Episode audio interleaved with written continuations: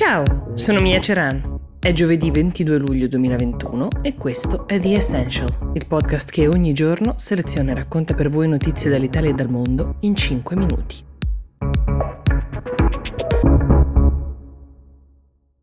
Sembra un film un incubo, sei in metropolitana e ti ritrovi intrappolato dall'acqua mentre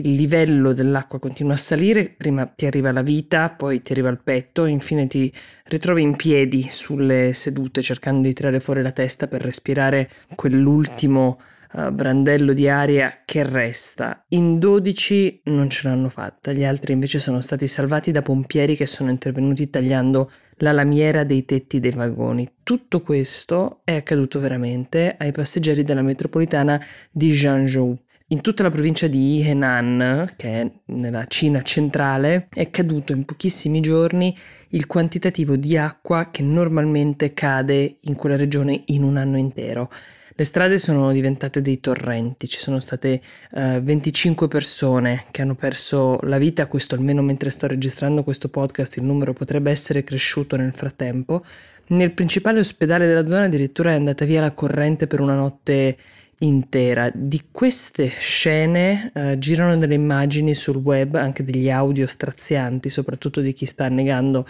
in metropolitana um, ed è uno shock molto molto violento per i cittadini cinesi che sono abituati a viaggiare con grande sicurezza, um, fidandosi tantissimo dei mezzi pubblici. La Cina ha una sua stagione delle piogge, se così la possiamo chiamare, è più o meno in questo periodo dell'anno, ma non si è mai visto nulla di questa portata, nulla che generasse questo tipo di situazione. Ancora una volta, in un altro capo del mondo, siamo davanti ad una situazione che travolge l'umanità, davanti alla quale non si può negare, o almeno gli scienziati non riescono a negare una correlazione con l'industrializzazione massiccia e il riscaldamento globale non gestito. Mi riferisco ovviamente alle immagini che abbiamo visto arrivare dalla Germania dell'Ovest e da altri paesi europei di inondazioni violentissime.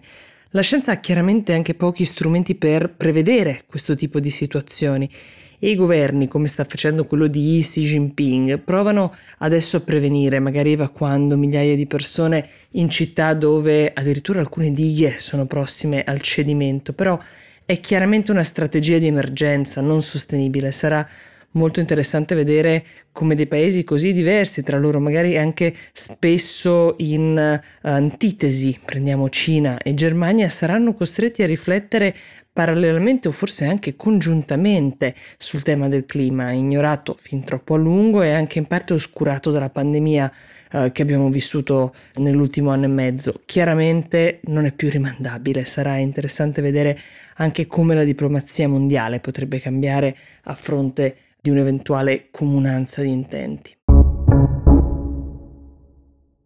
Vi avevo avvertito, la vicenda Pegasus si è appena aperta ed il vaso di Pandora, di questo software capace di penetrare i telefoni e carpire informazioni che vengono poi utilizzate in vari e discutibili modi da governi di tutto il mondo, si è appena aperto. Dentro c'è un elenco, è un elenco di 50.000 numeri telefonici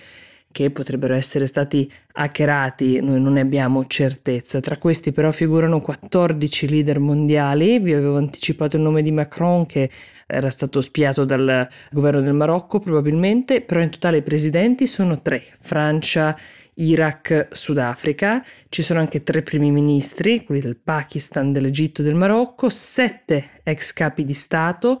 eh, vi dicevo, non possiamo tecnicamente dire che siano stati tutti hackerati o che abbiano hackerato qualcuno perché eh, il loro nome era su una lista di obiettivi o di mandanti, bisognerebbe vedere gli elementi presi e catturati dai loro telefoni che probabilmente non vedremo mai, dai loro schermi per sapere che cosa sia stato veramente catturato, che cosa sia accaduto, però gli stessi spiati potrebbero non avere interesse a denunciarlo pubblicamente e nessun interesse di certo alla casa madre che produce Pegasus, che è l'israeliana NSO,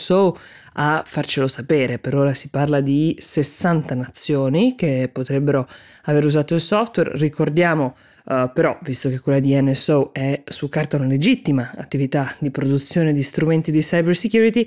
quale sia il perimetro di legalità e l'obiettivo dichiarato. La NSO sostiene che questo prodotto sia concepito per essere usato dai governi per intercettare e fornire informazioni riguardo a potenziali attacchi criminali e terroristici e addirittura aggiungono che il prodotto viene rilasciato solo a paesi affidabili, per così dire,